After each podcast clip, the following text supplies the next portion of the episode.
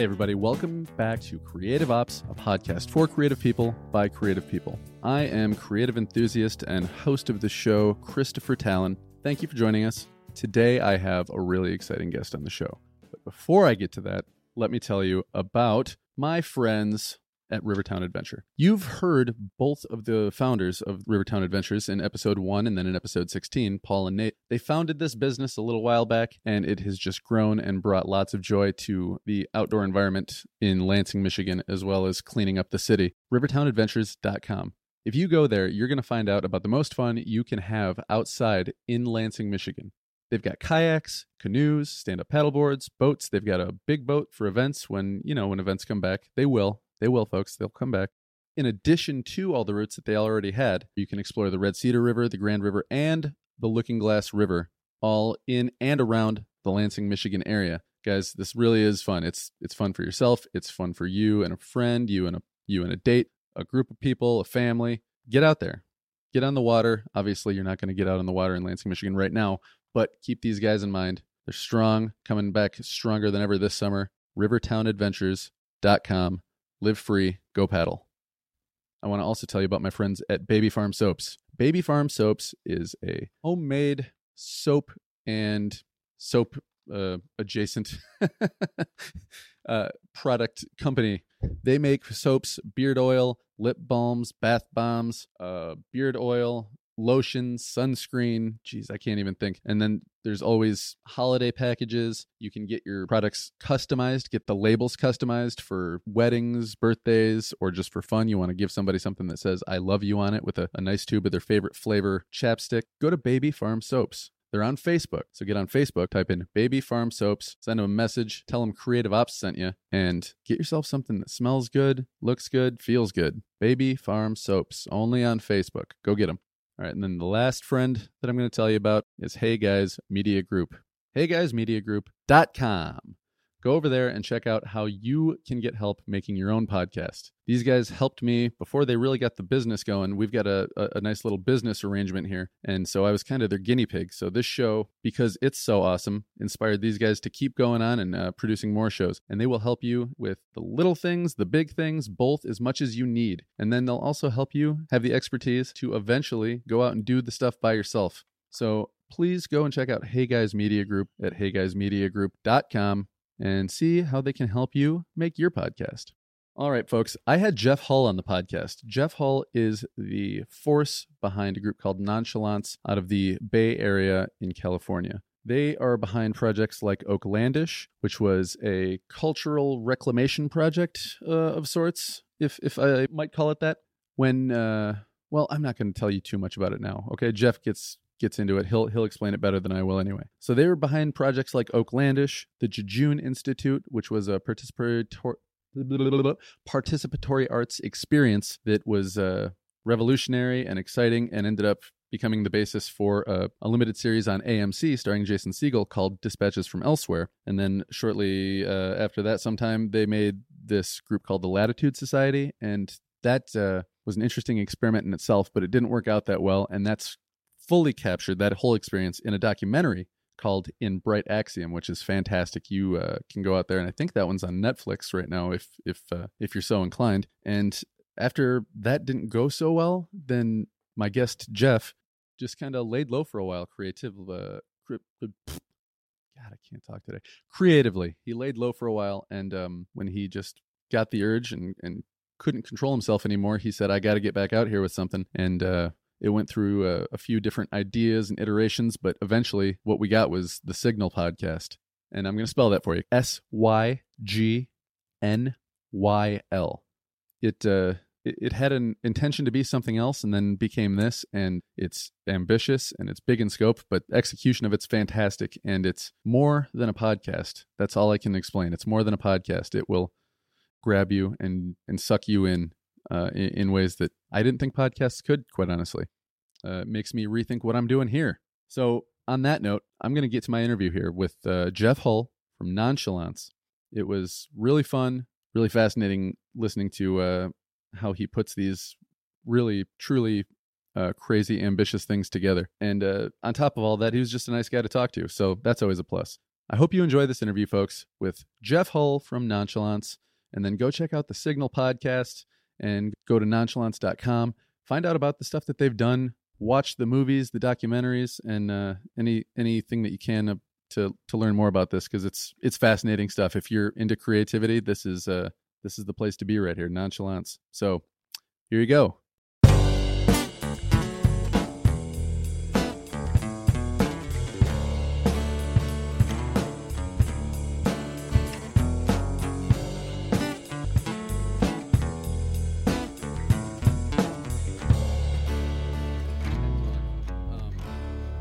That'd be kind of a good place to start as far as like where you got uh, into the whole idea of the participatory arts.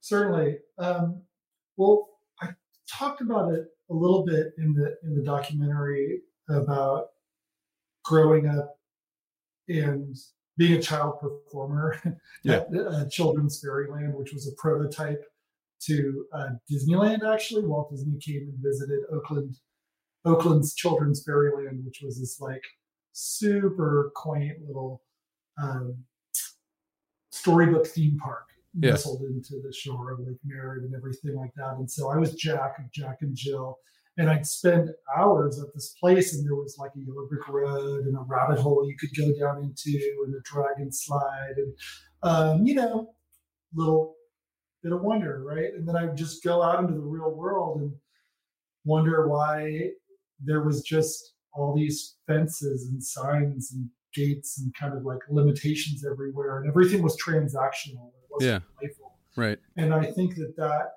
probably all my life in an unconscious way is a problem I've been trying to solve. Yeah. Well, we might jump back and forth a little bit here, but one of the things that I saw in um, on the website Nonchalance was that um, nonchalance by nature are very scattered type people who um, have a hard time organizing. Um, and I'm wondering if if that takes from your experience in real life because for me right now the the things that I do for for money and for creativity is um, blogging and this podcast. But if you had asked me in high school, what do you want to do when you get older? Neither of those were options. So um, mm-hmm. uh, what was uh, kind of bridging your experience from working at the uh, the theme park up until nonchalance really got going? What was your uh, what was kind of your mo academically, and what got you really into the creative scene? Yeah, so I studied film at USC. I was a jack of all trades during high school. Uh, I mean, sorry, during like my 20s. Mm-hmm. I uh, I did I did copywriting for an ad agency. I was in a theater group. I was an MC in a hip hop group, hmm. uh, Golden Era, Golden Era. Um, and then I did graphic design for a while. I really didn't find my calling until I was in my early 30s, and I went to take a, a graduate course in um, interdisciplinary arts. Hmm. And that's where it all, all this glue came together. And now I do writing and I do film work and I do, uh, you know, graphic design and I do a bit of performance, you know? Yeah. And it's more like as an art director, I, I have a hand in all those things. So I'm not like super adept at any one of those things, but they all have this intersection in this place that I call situational design and participatory art. Yeah, and not um, oh, uh, not augmented reality or alternate reality. I I saw an interview where you were like, please don't call it that. Um, what's what's the difference between what you do? Reality. So what's the difference between what you do and you know those other labels that you kind of feel misrepresent what you do? Well, um, so virtual reality is obviously in a digital space, mm. even if it feels immersive. You, it's through a monitor and through headphones, and then um, augmented reality is a, an interesting kind of series of platforms that. I mean, some of what we do is is augmented reality actually, and as far as alternative reality games, yeah, there's a very there's a big culture around that a background, and there's a language, and there's a sensibility around that that really does have to do with solving problems Mm. and like um, cracking a code or puzzles and things. So it really appeals to the analytical. Yeah. And most of the fans in that space come from a gamer background and have a community around those things, which is like, we're going to solve this puzzle, we're going to crack this code. And that's why I'm constantly dealing with challenges of people trying to hack into the site or reveal information to the community or to um, really approach it from that brain space. And so, what I'm really tempting to do in this project and in my other projects is allow people to drop down into their hearts to Mm. really like listen to something inside to have a, a wandering experience rather than a goal oriented experience Mm. right Yeah. um, to appeal to the sense of story rather than the sense of systems so that's why i try to differentiate this and call it um, participatory art rather than an alternative reality game Right. does that make sense Yeah. Yeah. Totally. Totally. Um, yeah yeah uh, it's an uphill battle as long as people are talking about it one way or the other, that's the, that's the important thing, right? yeah i, I suppose so Can we talk uh, before we get into Sygnyl? Can we go through some of the other uh, things on the nonchalance resume? absolutely So, Oaklandish was that the first official nonchalance project? Yeah, that's correct. So a little over 20 years ago, um, I just moved back to Oakland, and uh, it really was a street art campaign with uh, wheat paste posters and projections, and it all had to do around the historical legacy of Oakland.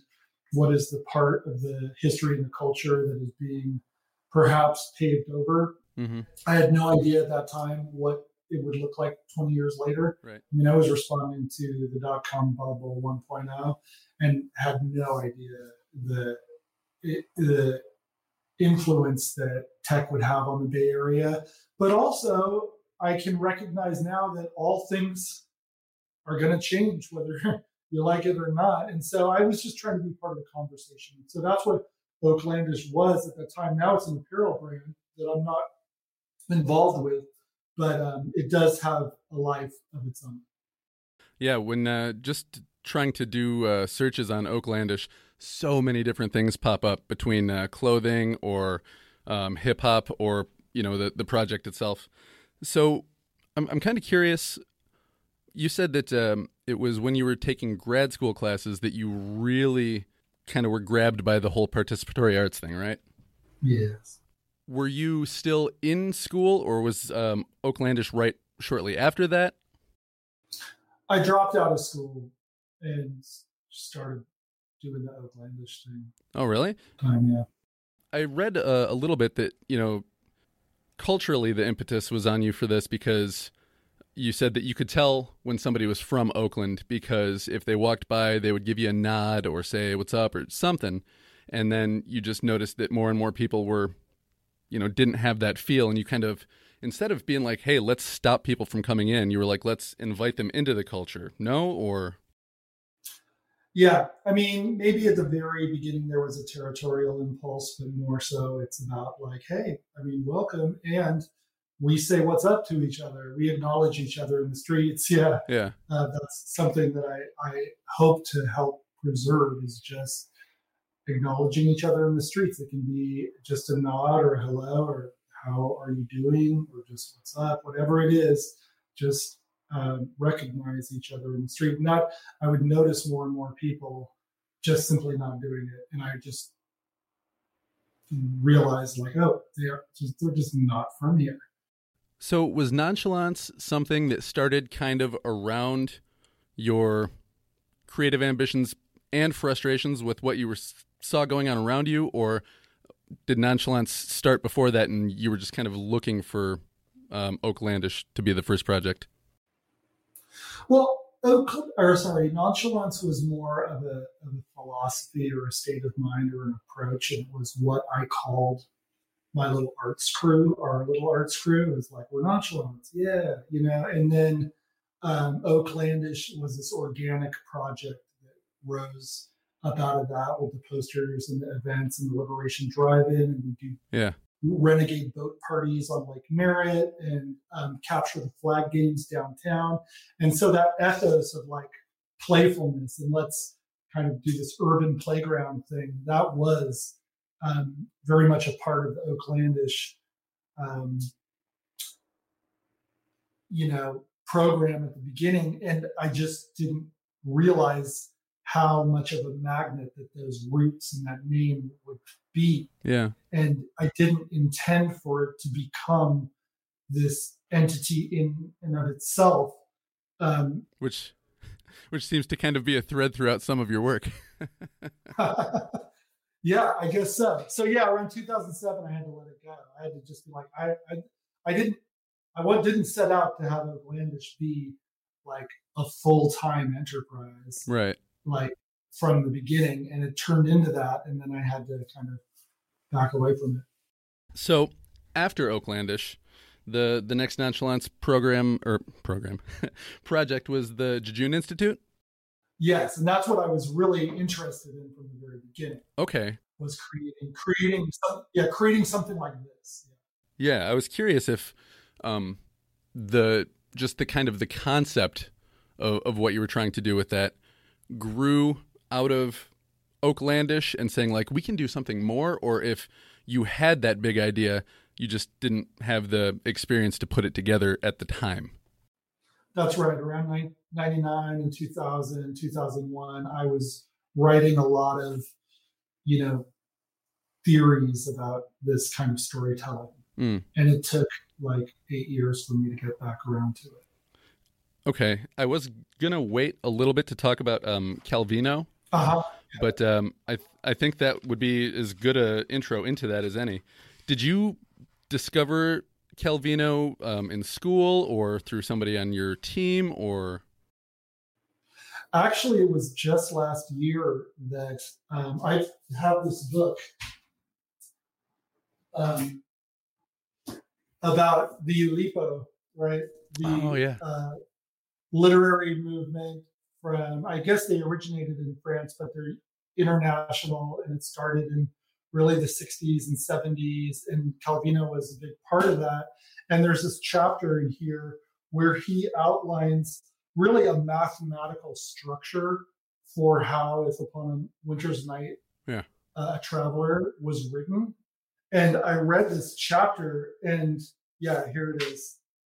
And I was transfixed, and then I got the novel, and I was just having revelation after revelation, reading his novel and taking notes and taking notes about how he did this, turning a protagonist into a um, a hero.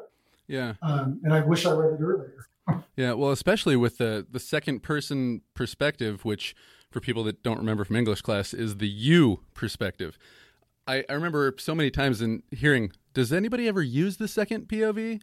And teachers like, no, not really. But, like, here's an example of not just somebody using it, but like really kicking the reader's ass with it too.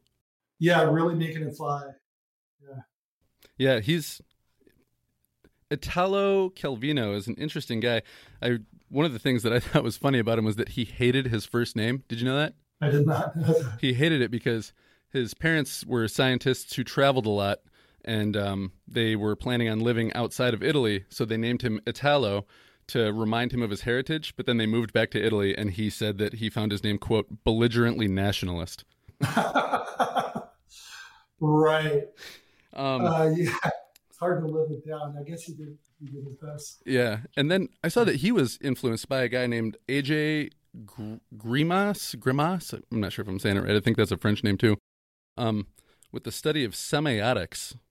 Have Have you heard about that? Yes. Okay, Yeah. I mean, I know I was- I was I was gonna say you must know about that because that in itself seems very much in line with um, sygnyl. Just the study of, well, what is it? The study of sign processes and a sign being anything that communicates meaning that is not the sign itself to the sign's interpreter. Which they then gave it a somebody gave an example of Euro Disney. Like Euro Disney failed because they gave everybody this kitschy American stuff that works great in America, but they just saw that as being like trashy and like the retelling of their European stories was disrespectful. So, you know, I thought, well, that's an yeah. interesting way to to draw that line, but that's that's yeah, a very astute observation. Yeah, it makes sense. But so yeah, like tying it together from the Jungian perspective of archetypes mm. and symbols and stories, and this kind of like uh, a network of symbols and stories um, that are attached to our soul in some way. Yeah, is very much. I'm very much inspired by that. And that comes through in all the projects that um, we've talked about and have yet to talk about. Is just kind of the sense of like, man, life is so uh. There's got to be more to it. There just has to be. Um, and like you said, you've been struggling with how to present that idea uh, in a creative way, but you must have also then just struggled with that idea personally too. No. Yeah, I um, I think my probably my main gripe about humanity is the lack of imagination. Yeah. You know, it's like, and especially with all of these devices and technology that we have now, I feel like we are just simply driving around looking for a parking space for our spaceships. Yeah. Like we could travel interdimensionally, we could do so much with this. But because we're always just trying to do these transactional sales things, we're we're missing out. There's these kind of anomalies in our culture where true expression, connection, and presence, or even options for different kinds of opportunities to have experiences are overlooked because we have to have this turnstile experience for everything. And that was another problem I was trying to solve, especially with the Jejune Institute. Is like, mm. what else is on the menu here? What what else is on the menu? Um, so I, before I, you know, put on the artist hat and said, "Yeah, I'm an artist. I can do this," I would like try to find answers to that question through disruption, you know, through destruction, through self-destruction, through like really like um, perilous means. So I did a lot of that, like in adolescence, and, mm. you know, young adulthood, and everything. And it took me a while to like figure out how to rechannel it into something creative. Yeah. Yeah. Like don't don't try to convince people that this grid-like structure is, um, you know, BS. Just show them something else. yeah. show them something else. You know. Yeah, for sure. Because I mean, something when you were talking kind of struck me with this idea I was thinking about earlier. Somebody and I were talking about how, um, up until you're like seven years old, you are in theta brain all the time, which is that imagination and play space. And then after that, you just kind of slowly start to lose it. And I don't know if that's totally natural. I don't think it is. I think a lot of that's just, you know, they beat it out of you with school. Um, you know, I spent all day in school imagining things, and, you know, that's why I, I write now. I everything they were trying to tell me in school, I was like, this is so boring. And then I would look out at the trees and imagine like two factions of imaginary humanoid animals like fighting in the trees. You know, just forget geography. I can take or leave that. So, yeah. I'm really actually grateful to the culture of the Bay Area, and that's something that like is also in the DNA of the projects. It's like um, I like was struggling so hard, go, like after eighth grade going into high school, and I ended up at this alternative school in Berkeley called Maybeck High School. Mm. And it's got about 100 students, and it's what at the time was like so countercultural and hippie and like it was like we started off the year by going on camping trips and then all of january you just do an independent project and then the, there was hours throughout the day that you weren't in class and you're just kind of like got, i got credit for sitting in on the apartheid protests at uc berkeley. Like that was credit for me and and my my us history class was the book was a pamphlet by my teacher called Question Authority. Uh-huh. That was the name of my US government class. And I learned that there are other merits of success yeah. here than the other ones that are being presented to me. Yeah. Um, and there's other ways to do it and um, I am eternally grateful for that experience. The Jejune Institute and the Latitude Society, I see a lot of similarities between the two of those things. Um, and I'm just wondering from, uh, well, I guess it deserves a little bit of an explanation for people that aren't familiar.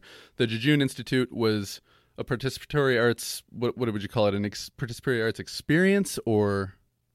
That's as good as we're going to get. Okay. so, you know, people are invited into this thing and they can just go further and further. And then there's kind of a, kind of a, you know, sense of there's magic, there's there's more to life, um, which which runs through everything else too. Uh, but how do you even begin to set something like that up? It seems because it went on for. I'm sorry, this seems like a really really long rambling question, but it, there is a question in here. How long did it take to actually set that up, and how do you even begin to set up an experience like that from a planning standpoint?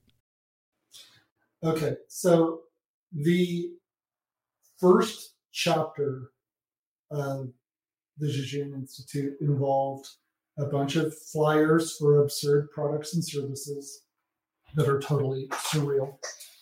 And then a bunch of voicemails that, if you called those numbers, you would reach these voicemails that were just audio pieces. They Yeah. were, you know, had a background and voice talent and a script. And then those voicemails and the product website. So I used to do web design, so I know how to build a website. And so there's a website, but it all was leading towards this induction center or this automated room in which you would go in.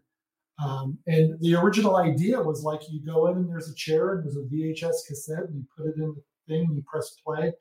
And then um, I uh, started collaborating with Uriah Finley, and he was like, "Well, I can I can make the video start when the door opens, and we can have audio playing in the room." And I'm like, "Okay, okay, let's let's do that." And then, um, and then we curated the room. And so what I'm describing here is something that any producer, director, film person they know they have these skills in their arsenal.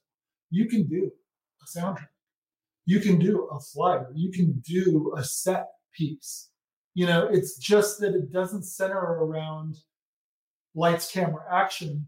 It centers around more of an ins- installation aesthetic. An installation artist knows exactly what i'm talking about too. Yeah. so it's just a hybrid of a little bit of performance art a little bit of installation art and using all your media tv and, and, and uh, film video production uh, tool set and applying it to the world around um, and having it not be so fleeting, but something that people can return to again and again. And the people that are involved in, um, you know, kind of just continuing this experience for uh, the participants, are they actors? Are they just people that really like what you do and want to help, or a little both? A little bit of both. So Jejune for sure was uh, a lot of friends just getting involved, and so some a lot of people you see in the film Mm. were uh, friends or, or people who you know answered the flyer and showed up and just like infused themselves and then there are also you know like casting calls you know like let's cast somebody for octavio coleman for instance Yeah. and he's the best REA. And then, well, the same thing with the Latitude Society.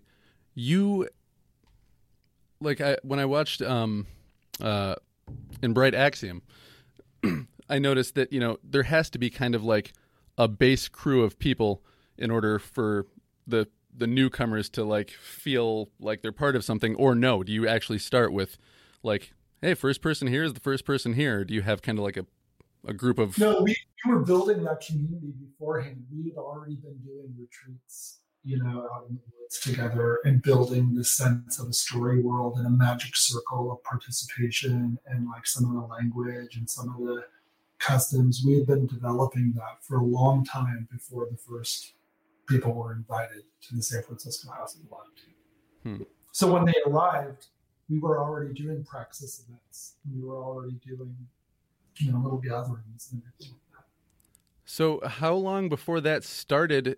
Uh, like like from the idea, like okay, this is what we're gonna do, to the time that you were having these, what uh, you know, the film uh, starts out. It almost kind of looks like church services.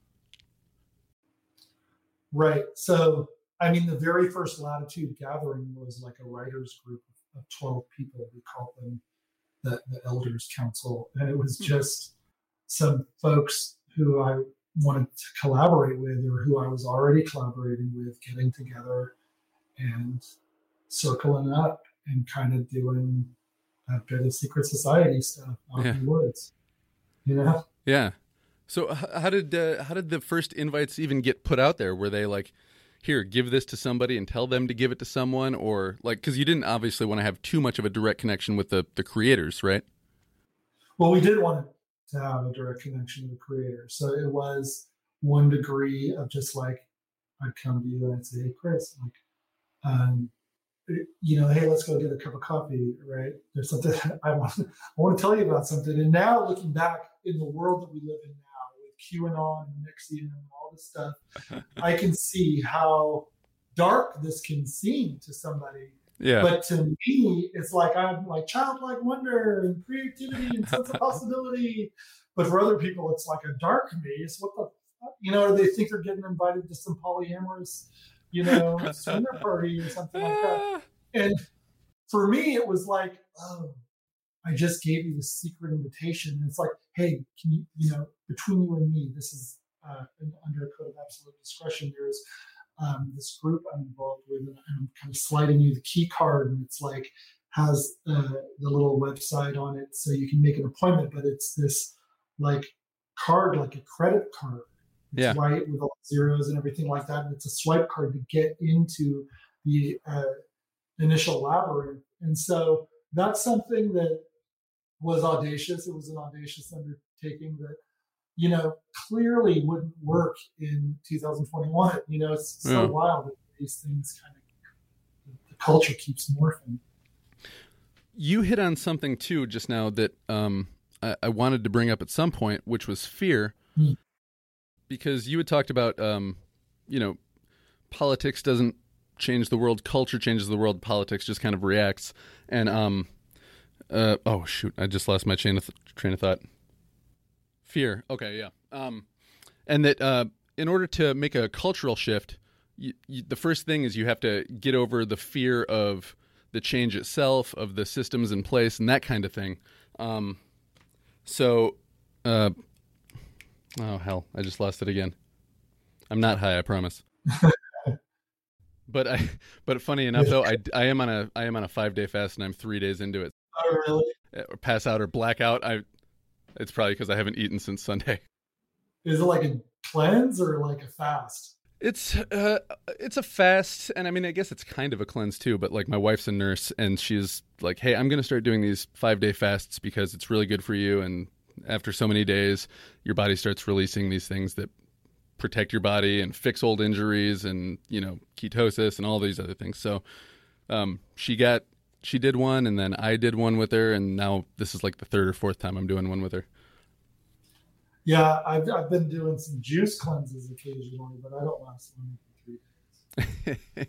I've made it to five days once, four days once, and three days once. So I'm already starting day four now. So I'm one day ahead. Right. You're doing a transformative experience. I, I am doing a transformative experience. Um, but uh, so, did I ever even ask that question about fear? You're working, we're dancing around it. we're dancing around it, yeah. So, um, okay, I was talking about. You were saying that there's like fear and cultural shift, and there's oh yes, this is what it was: a need to overcome fear to actually make the change. Um, and I was wondering if incorporated into that thought process is kind of the way that you deliver um, like with the tone of these projects. Because when I saw Sygnyl and got the invitation to participate early, I showed it to my wife, the prologue. She goes, Honey, I don't think you should do this. This looks scary. really? Wow. That's and I was, she's like, This, this seems, I don't know, this seems just like it gives me a bad feeling. And then I was like, well, watch this. And then we watched your TED talk and she goes, oh, okay, yeah, go ahead, do it. but like, you know, there is kind of a sense of like fear of change. And I, I didn't know if, um, if if that was something that kind of drove you in, in as far as like introducing experiences to people.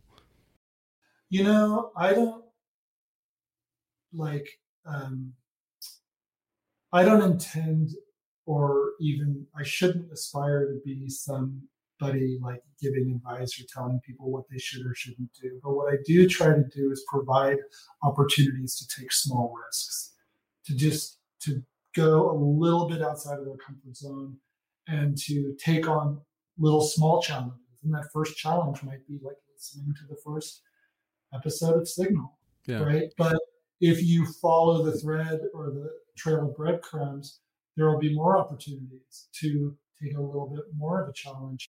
Well, to me, this is just the beginning uh, of a world in which uh, a, a, story world in which um, people are invited to, yeah, just go outside their comfort zones a little bit.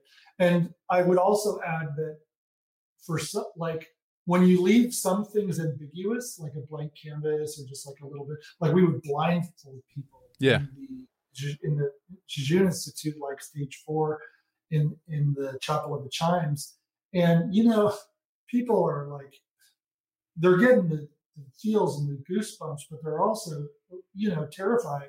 Yeah. Um, but we built that trust with people where they would they would be able to do that, and we knew they knew we weren't leading them off of a cliff. They knew that we there was going to be a hand to guide them in a general safe place. And there are people who would disagree with me on that point, but um, I think that for some people, the dark maze is a terrifying thing. Mm. For me, when I was 10 years old, I went to the Exploratorium in San Francisco. This is another like Bay Area thing. And it's just like this art science play like emporium, you know, where they are doing all these exhibits and things. And there was this thing called the Tactile And it was built by um, Francis Ford Coppola's brother. Hmm. I think it was uh, Nick Cage's uncle or something. And it was like this rebirth art piece where you're just all of your senses are taken away. So basically, you're blind, going through a maze, through and you're climbing in and out of crawl spaces and falling down slides and the beanbags and like when you can't see your hand in front of your face and you're doing this stuff, like you can be either elated, excited, or terrified. And sometimes it's a little bit of both. It's a sweet spot. Yeah. But I'm certainly not trying to terrify people, and I'm not trying to scare you.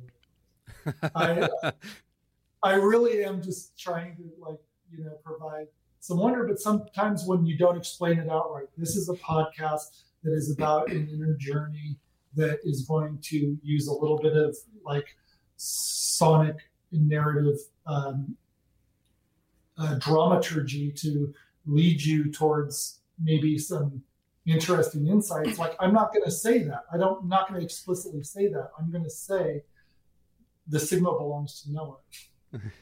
you know. yeah. That's my.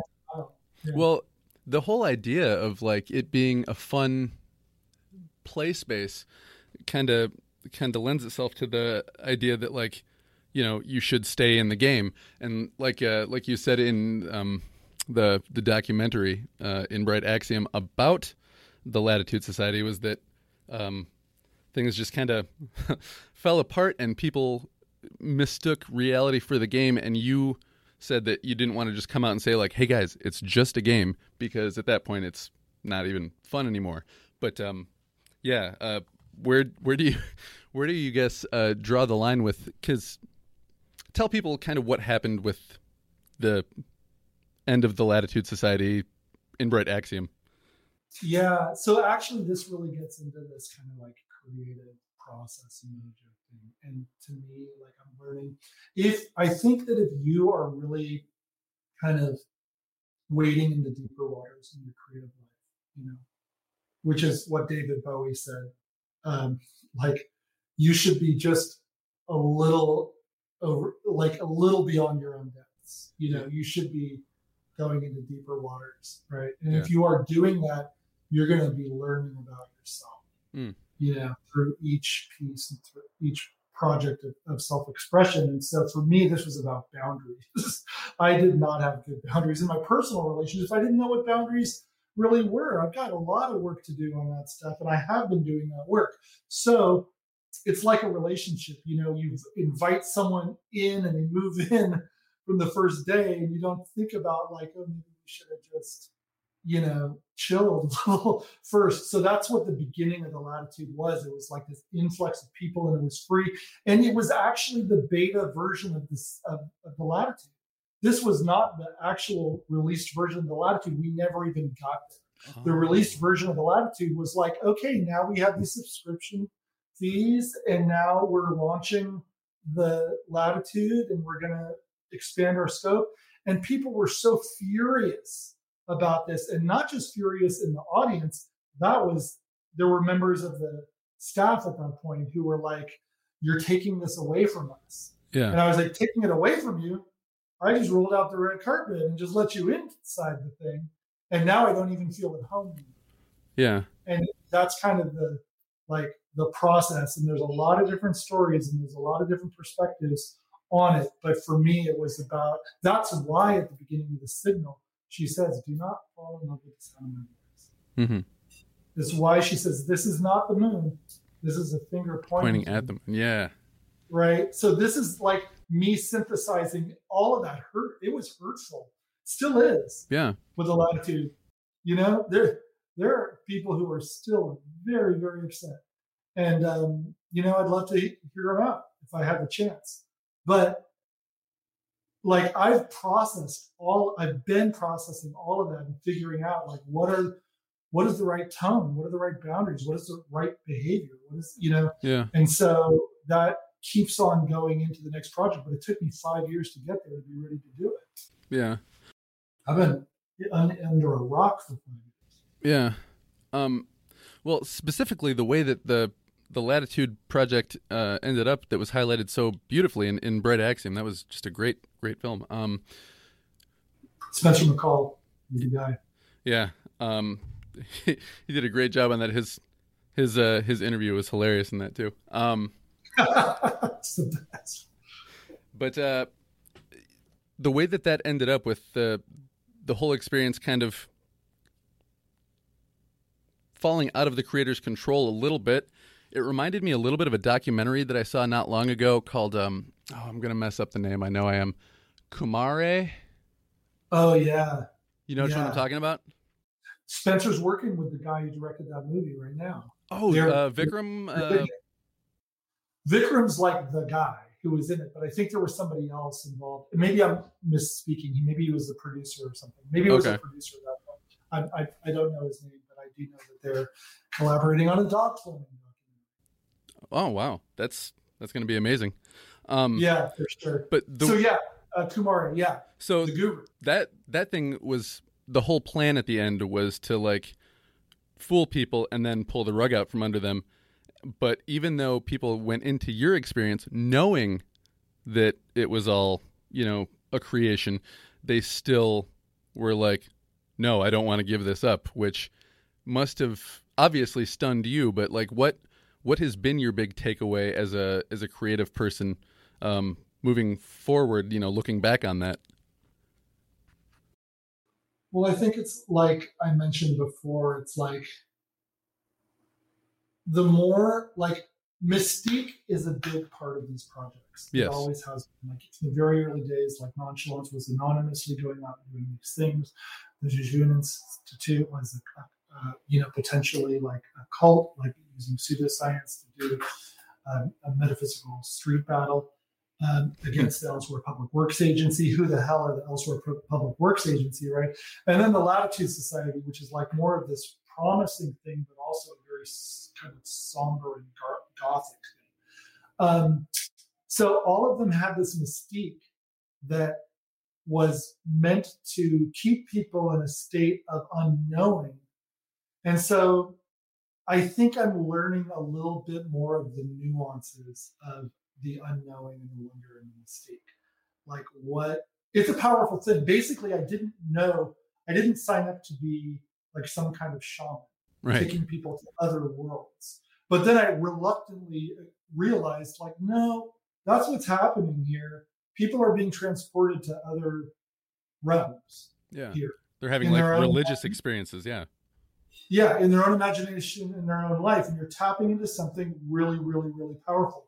That's why I bring it back to the QAnon thing mm. of like, oh wow, when you give people an empowering story, they are going to run with it yeah. all the way. If they feel empowered by a story, then that story is theirs. Yeah. Right? Well, and I mean, I think that there's a, a huge parallel to what happened on January 6th to that too. Just like, you know, if somebody can convince somebody one thing and then get them uh, emotionally invested enough, the uh, the outcome can be something else. That's right, something else beyond beyond all of our hands, right?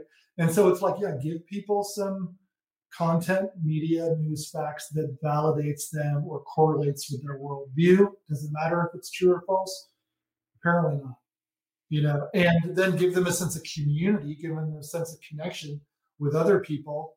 And you can either take lead people into chaos or lead them towards meaning.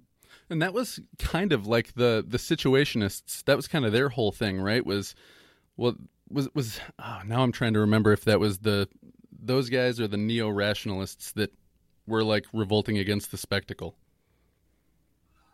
I, I need to go back to school. but um, their their um, whole I think idea of the spectacle was like this giant force of things that more or less oppress us every day, and we can get away from that in a couple of different ways. But one of those is through arts and you know, creating our own spaces within the spaces that we've been given, which seems like it's kind of all what nonchalance is about too. So, how heavy were the uh, situationists in uh, in your influence? Because I know you said that situational design is a nod to that.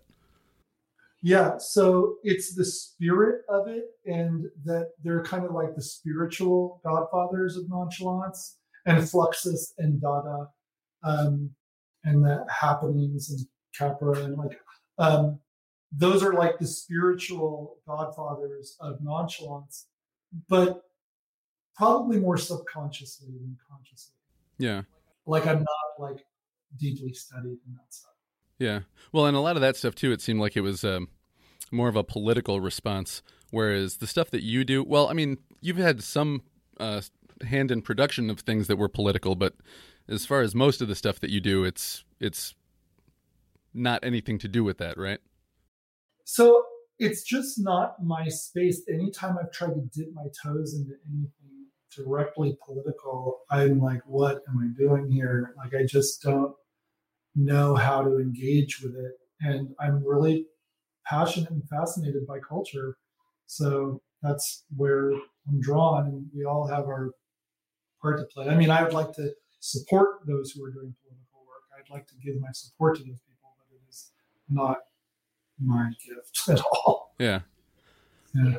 So I want to ask you a little bit about the um, the different mediums that you've been in because it seems like kind of a progression, right? From Oaklandish, just you know, setting up events on the spot for people to things that are more intentional, more more um, more planning and thought behind them. But um, hmm, the moving into Sygnyl, into the podcast space, it, it, it seems like maybe from the outside you could say, well, after the what happened with uh, Latitude Society, maybe you were just looking for something that was a little bit more controlled. But I saw on the social media that the first mention of Sygnyl was like two years ago. So it, I thought maybe it was either in response to needing more of a control in your creative environment or possibly just responding to the pandemic, but it couldn't be the latter if you were in, into this thing two years ago. How old does this go? Okay. Actually, yeah. So that that vision of Sygnyl it keeps on evolving and mutating. But there was uh, two years ago a team assembled to do a more ambitious project that had the name Sygnyl, and it was more of a mobile platform that uh, invited people to curated experiences ah. in the real world. And there was a whole team assembled, and we did prototypes. We did three rounds of tests on that project, and I was working with some really like some cats, you know, from the you know tech and gaming world, and um, and it 2020 would have been a terrible year to release such a yeah. You know what i mean? It's not a place to be doing real world social you know activation like that. So it it was like we dodged one by actually not going into the next phase we after the third kind of iteration we hit the crux of this problem like is this first party content or is this a user generated content platform and I was more passionate about doing a user generated content platform where participants would be creating experiences. It's like yeah. an experience sharing thing, but like the other people involved who I learned so much from, but they were like, no, I don't see it. Like, I really think that this should be first party um, content, but um, that would have felt like a failure to me, or it wouldn't have been my goal. Yeah. What I really would like to do um, soon and, and eventually, but hopefully soon, is that like to really, and it is happening to a degree, but like to give people the language and the tool set to to begin to build their own meaningful experiences to realize that that kind of like a cultural or cathartic experience that you can get from church need not be dogmatic and that we can create our own rites, our own ceremonies, our own rituals, our own kind of initiations. And um, again, like we're not exactly in the time where we can do that together in a personified way, but there are very small things that personally in our own homes, in our own neighborhoods that are meaningful acts, like little rites of, of little rites of passage or little ceremonious things. Um, and I think in that way, we're connecting with uh, the divine and the eternal, um, which, you know, I, I'm not, I'm not super religious, but I do wish that there was a church for me, you know, and I guess that's maybe a small thing that I've been trying to do each time is like, where's my church, you know, but really the church is inside of us. Yeah. that's the message of this. Yeah. And that's, that is the message of the well i don't have to tell you but um, I, I remember listening to it the first time and feeling like okay this is just going to be like a straightforward storytelling podcast and then feeling like okay wait a minute no this is starting to feel almost like a guided meditation like and then i get to a point where i just don't really know what to expect out of it um, which i think is kind of part of the part of the intention and part of the allure to it, right? Yeah, certainly. Um, it is. It does require a certain amount of attention that I don't know if the youth are going to connect with it in the same way. Like um, all the, the my earlier projects came from like a real youth energy, mm. and now I'm I'm just asking different questions at this point in my life, and so I I think it is kind of a slow meditative journey. Like I really encourage people to like close their eyes with some headphones and lay down, you know. Um, and then that may lead to other things. That may lead to other experiences if you choose to, you know, pull on the threads. But the podcast itself is really like that slow, thoughtful thing, and it is a little trance-inducing. So mm. it's hard to um, actually give your full attention during like one extended listen and that's okay yeah yeah and uh, after one listen and then getting through the whole thing um my first thought was okay uh i need to listen to this again which you know i think part of the reason why i think that sygnyl is so great is because it has that you know stick stick to itiveness in your mind. It, it's very it's very haunting. Like a, a couple of a couple of select books have been in my mind, maybe one or two movies, but then this this podcast as well. Oh, I'm so glad to hear it. Yeah, I love listening to them. I listen to them over and over and over again. To me, it's like just an album that I'm gonna put on repeat. When you put the podcast together, well, first of all, how big was the team of people, you know, from from writers all the way to voice actors and everything, how many people contributed directly to that? To the sygnyl? Yeah. So I give a lot of uh, credit to my inspirations, which we mentioned, Italo Calvino and Michael Meade podcast, which was so helpful to me, just like giving me a map. And um, yeah, I so, listened to that. That was a great uh, podcast episode that you referenced, but just a very good podcast in general. Yeah, it jogged me out of my creative slumber. Like it totally like woke me up. Like, oh my god! And then I felt like I had a map. So um, I really try to do this as independently as possible. I've got some great voice talent that I've worked with before. Um, and so there's three main uh, voice actors who are working on it. And then um, I've got uh, Ben Decker did the sound mastering on this, and Terrence Reeves did some of the sound work on it in terms of like taking my mixes and really honing them um, and coming up with a, a, a, a better master. Yeah. Um, and then the graphic design and the web. Um, Michael Augustine is a guy from Ohio who has I've been just kind of casually collaborating with, but he's been helpful with me, and um, that's it.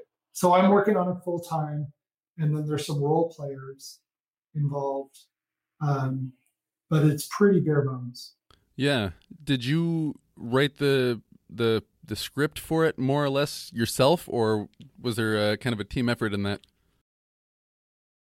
Well, I borrow language liberally from uh, and I make it original, and I try to. I mean, I don't think there's anything in the world like the sygnyl, and I did get permission to use those passages. Yeah. In the prologue in the episode one specifically, um, but the uh, otherwise like writing it all out was uh, I did independently.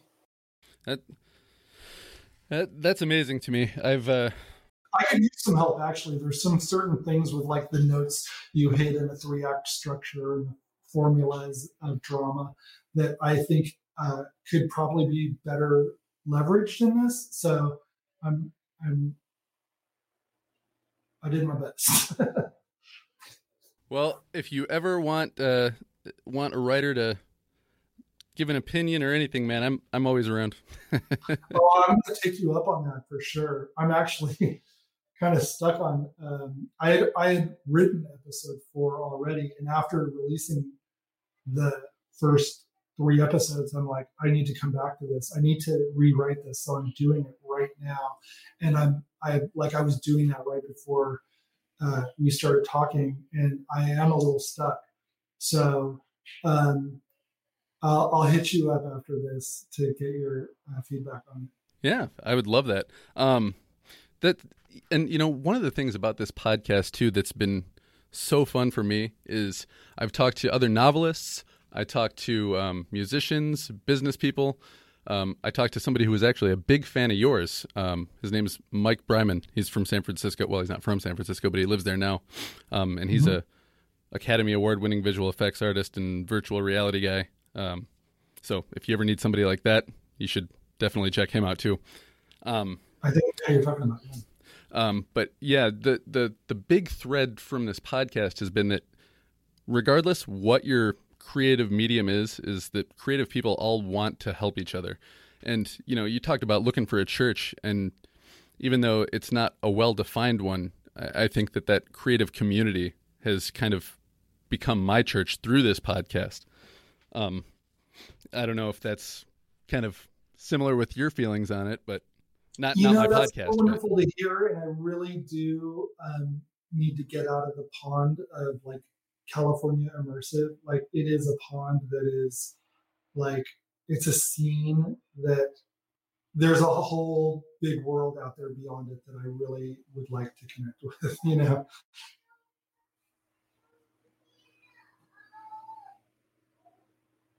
Is that somebody singing in the background? yeah. oh, that's so cute. How many kids you got? I've got two. I've got a 14 year old boy, and Sailor is two and a half. Oh, okay. Mm-hmm. I've got uh, I've got a pretty good spread of kids too. I've got a 19, a 12, and a seven and four. Two girls and then two boys. Oh my god, busy man. Yeah. Um. All right. Yes. I I, I want to ask you just a little bit about the um the other Calvino um inspiration, the six memos, which were actually five because he unfortunately passed away before he got the sixth one done. Um, That's right. And I was just wondering if we could go through some of these points, and you could kind of tell me how you approach those with, uh, or, or or just what they mean to you creatively. Sure, sure. Okay, so Italian I didn't get through the whole um, the whole lecture series. I, I listened to them on audio, and I think I got like three through three of them. Oh, that's even better than I did because I didn't try to get through everything. I uh, just read lots of reviews of them. but um, so the things that he talks about, which uh, his memos were about, what is worthy of praise or what's just not praise, but like what's worthwhile in literature. And he says lightness, quickness, exactitude, visibility, and multiplicity. And the last one seems like you have learned how to hit on very well. Um, but lightness, it, he talks about approaching heavy things in a quick, easy way that doesn't put too much stress on the reader. And I think of like any westerns or like the um, Jack Sparrow in the Pirates of the Caribbean. You always see these guys in the beginning of the movie like about to die, and then they just kind of laugh it off and hop, skip, and a jump, and they're out of there. How do you approach lightness with uh, your work in that way, or do you see it a different way? He really just that section is so poetic in his lecture about about lightness um, and he talks about the weight of the world and like the sense of um, i don't know it, it is kind of a spiritual thing um, but he's also talking about style like a literary style where it's like we can address heavy things but we need not be laboring right? Um, and so i could do more to take notes on that. Um, but yeah, the the lightness of you know like if suddenly like gravity is alleviated or there's some magnetic force that, that lifts us um, that's both like a sense like a, a, a, kind of a spiritual sense of transcendence but he, yeah he's also applying it to his writing style yeah which is, is to say kind of keep it floating you know keep it um, yeah, don't um, don't come down too hard on on on things. He he's able to do it. He's a master. You know? Yeah, yeah. That idea of yeah, gravity with lightness is uh is something that I think anybody who writes should study. Um, but the yeah, next sorry one, I don't have more developed uh, ideas about this stuff. I'm just kind of like responding. Yeah, no, no, no, no worries. That's what people want to listen to. Um, quickness. And he actually, I pulled a direct quote that he has is, I am Saturn who dreams of Mercury. And the idea of quickness is you want to combine action, which is Mercury, with contemplation, Saturn.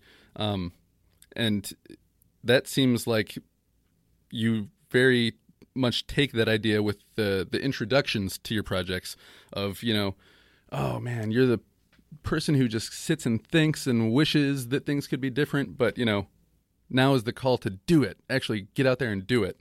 Um, so, I don't know how do how do you approach that idea with your work? Am I kind of barking up the wrong tree, or?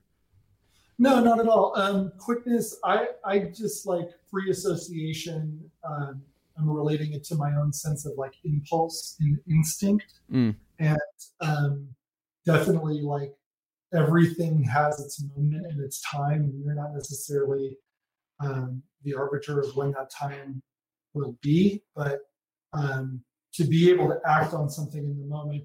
And also when you're delivering experiences for people, you know, timing and tempo is something to be mindful of. So when he talks about quickness, I think that's maybe what he's touching on is, is like the, the, the rhythm of, of, your work. And sometimes I like to slow it way down too. Sometimes trying to just slow it all down. Exactitude. I'll just gloss over that one because he talks about you know using the right word for the right thing that you're trying to convey, which I guess actually might be more.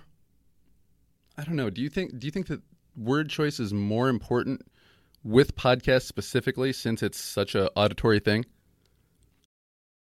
I hadn't thought about it in those terms, but I think that word choice is an interesting thing because I'm always trying to like reclaim words that um, might have been like out of fashion, like Oaklandish, Hmm. like to, to use that word and just put that twist on it. Nonchalance, somebody could describe it as something like possibly negative or uncaring, but when you say divine nonchalance, you're saying it's the right kind of uncaring.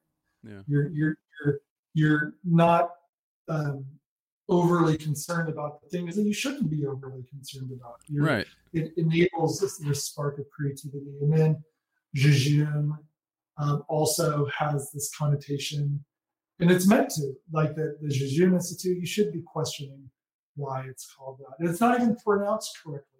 Per, correct pronunciation is jejune, the hard J. And I'm like, no, no, no, soft J. So I'm always taking language and trying to like reclaim it or redefine it uh, to varying degrees of success. Well, that's that's a, a a very common thread with just nonchalance in general is the um well I'm trying to think earlier I think you called it um, playing in negative urban spaces.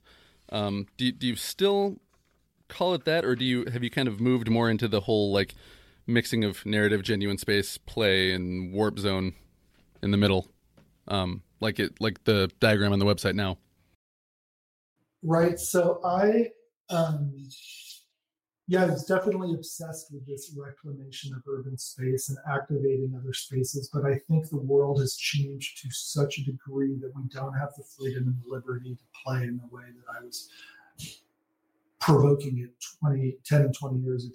right We live in a security state. We live in a state where people are very, very skeptical. More and more fences and cameras are and security measures are up all the time. yeah uh, There's massive encampments of houseless people Mm. outside in the streets where I live in the most metropolis, uh, you know, metropolis.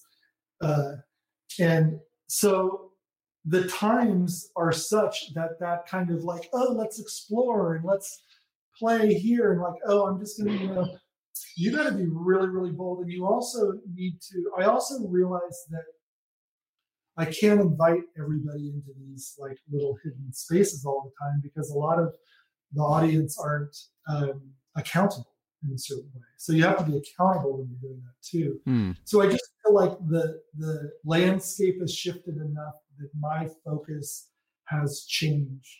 Um, I still am interested in genuine space, meaning embodied space, the room that we're in, the air that we breathe, the temperature, the sound, the the touch, the taste. I want it to exist in the visceral world, Mm.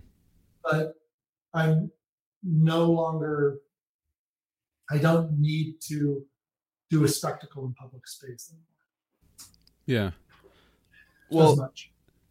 how do you it, it, with the with the other projects you have some control over the genuine space, but with uh, with the podcast you don't. But I guess that's kind of where the the narrator comes in and he's like, "Tell everybody to leave you alone and get comfortable," and you know, so.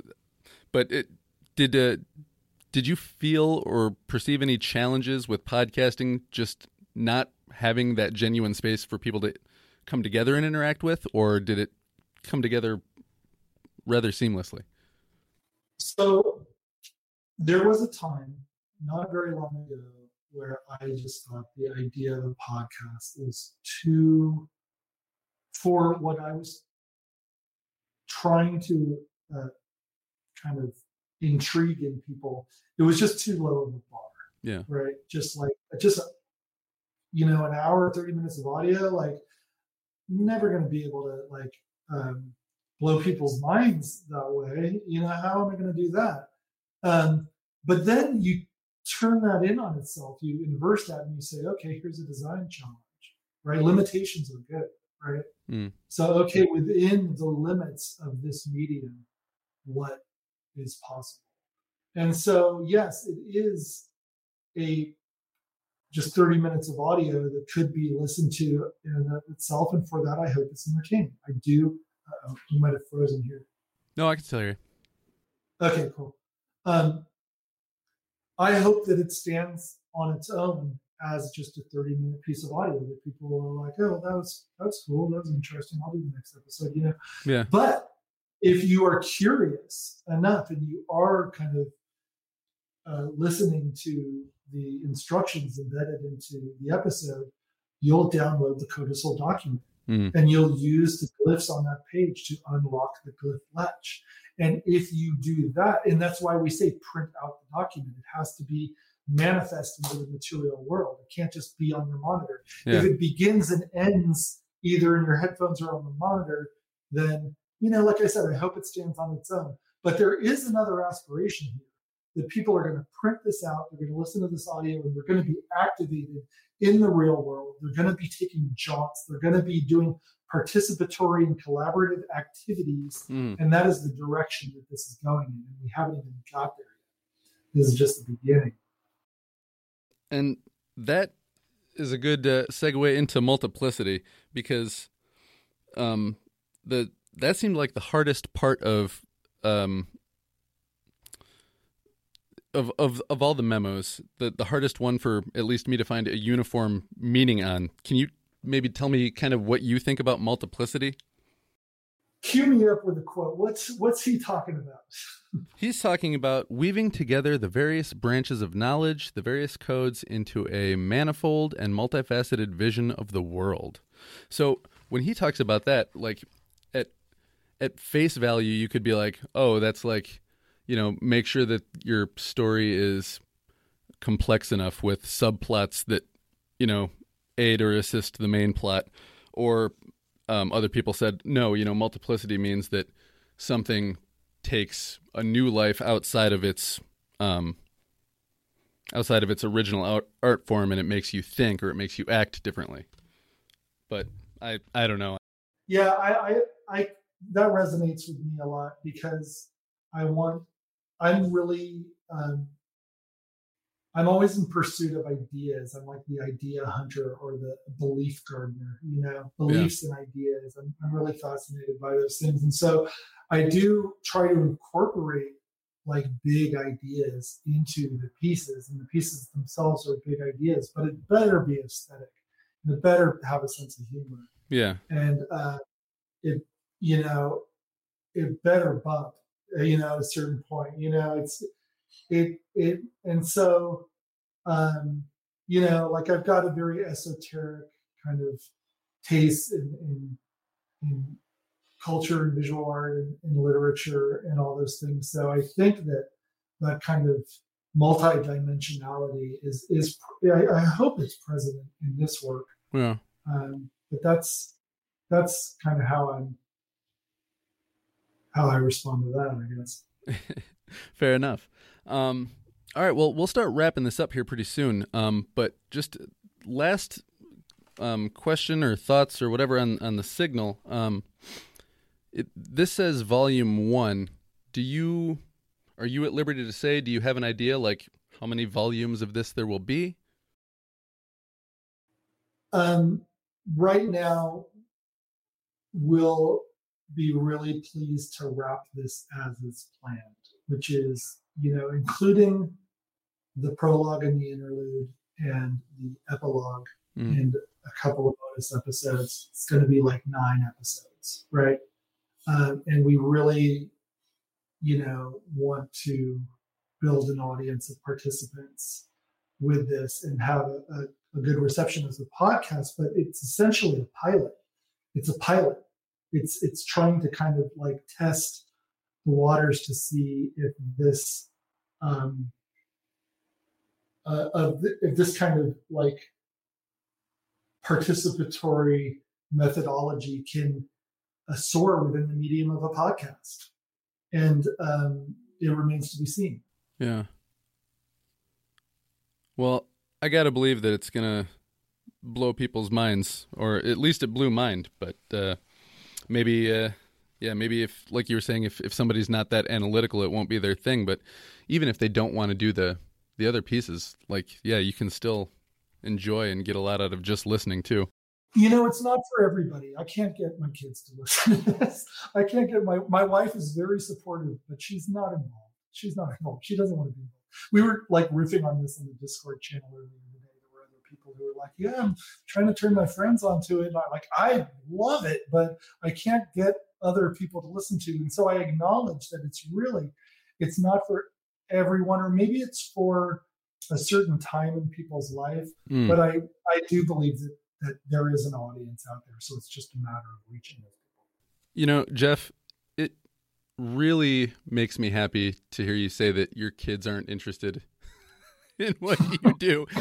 Because my uh my uh, novel that I'm trying to get published right now um I I tried to get my oldest kid to read it and she was kind of like uh will I will. And I said hey are you ever going to read this? And she goes you know I I don't want to just because if I don't like it I won't know what to say to you. Right. Like that's too much. Just today I was on a walk with my son Everly um I, I played the podcast for him and I was on a road trip and his friend Jasper was in the car. And, it, you know, Jasper's cool kid. He goes to art school and everything like, so I'm like, you know, like, yeah, let me put this on.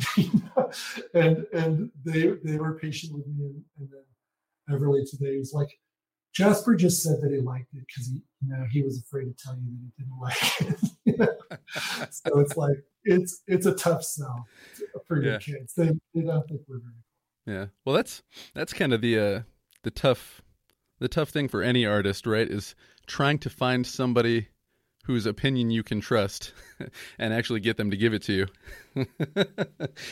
Every, yeah, anytime yeah. I, I give something to somebody, well, a lot of times, like my closest friends are kind of like, "Oh, I don't really want to read your stuff. I, we'll just hang out, and that's enough for me." Um, but uh, yeah, when I give something to somebody who actually does read it, um, I brace myself for them to be like, "This is terrible, and this is why." But then when I hear, "Oh, hey, this is actually really good. This was fun to read," I'm like, "Ah, they're lying." right? Yeah. Or like if there are like ten people who dig it and one person who's like no that, that's that's what you remember. That's what's going to like ring in your ears is the one person who is like no man i'm not feeling it at all or you get like nine good reviews and one bad review. Yeah well and that and you know you're a writer too so you you know you've got to have thick skin if you want to if you want to do it and even try to get somebody to read it. I'm still working on that. I'm so sensitive. I'm so sensitive. Oh man. You know i I think the thing that broke me down was um, all the writing classes I took when I was in college because you read something to a group of like three, four, five people, and they all tell you what they thought was awesome, and then they tell you all what they thought was the worst of it. And after a while, you just kind of it breaks the feeling of like, oh, I don't want to, I don't want to know what people's real thoughts are, and you just kind of get down to the like, oh, well, you know, I can fix that. So I've gotten to a good place with accepting criticism now. I can I can look at it as oh, that's just something I need to fix, not oh, there's something inherently wrong with me as a person. oh man, you just took me back to writing class right there. I want to go back to workshop my stuff. Are you in workshops and stuff? No, no, I haven't done anything like that in a while. Um, I've got a couple other writers, and I read their stuff. They read my stuff, but uh, no like formal structure like that. Okay, well, I'm going to hit you up because I do need a little assistance to tie in a little nice bow on this one. So yeah, I'm going to run it by you. Yeah, I don't know if I can help, but I'd love to try. I appreciate it. So, is there anything that we should have talked about that we haven't that you can think of? I feel like um, you're interested in the same things that I'm interested in about these projects. Yeah. You know, um, a lot of people, yeah, like have different angles or interests in it. But we talked about what I what I enjoyed talking about today. Oh, good. I'm I'm glad that it was uh, enjoyable and not just you know one thing that you had to do and get out of the way for uh, you know for marketing and uh, publicity and whatnot. Um, no, not at all. This is a great conversation. Oh, good. I'm, I'm glad to hear that, Jeff. I, uh, I, I enjoyed it too. And uh, do me a favor. Next time you see uh, Augie, or talk to Augie. Yeah. Tell him thank you so much for uh, uh, connecting us, and uh, I gotta I gotta find out more about the things that he's done too in the past. Yeah, he's so busy. He's doing amazing stuff. Um, he applies this kind of thing to to uh, branding uh, a lot, you know, but he really wants to, you know, find a way to do just the immersive work, in, just totally independently of the client work, you know, which is a whole another challenge in itself. Yeah. Yeah, we talked a little bit about that, but uh... that's actually one of my main critiques of society. That our most creative people are forced to be salespeople, forced to be oh just. my god! You know? I I know, and well, like uh, Kurt Vonnegut was a car salesman before he started writing. Um, uh, uh, Rodney Dangerfield sold, I think, vinyl siding or something for houses. He gave up comedy for a while and just did that. Um, and and you know the list goes on and on of people that just Quentin Tarantino worked at Blockbuster. You know, like.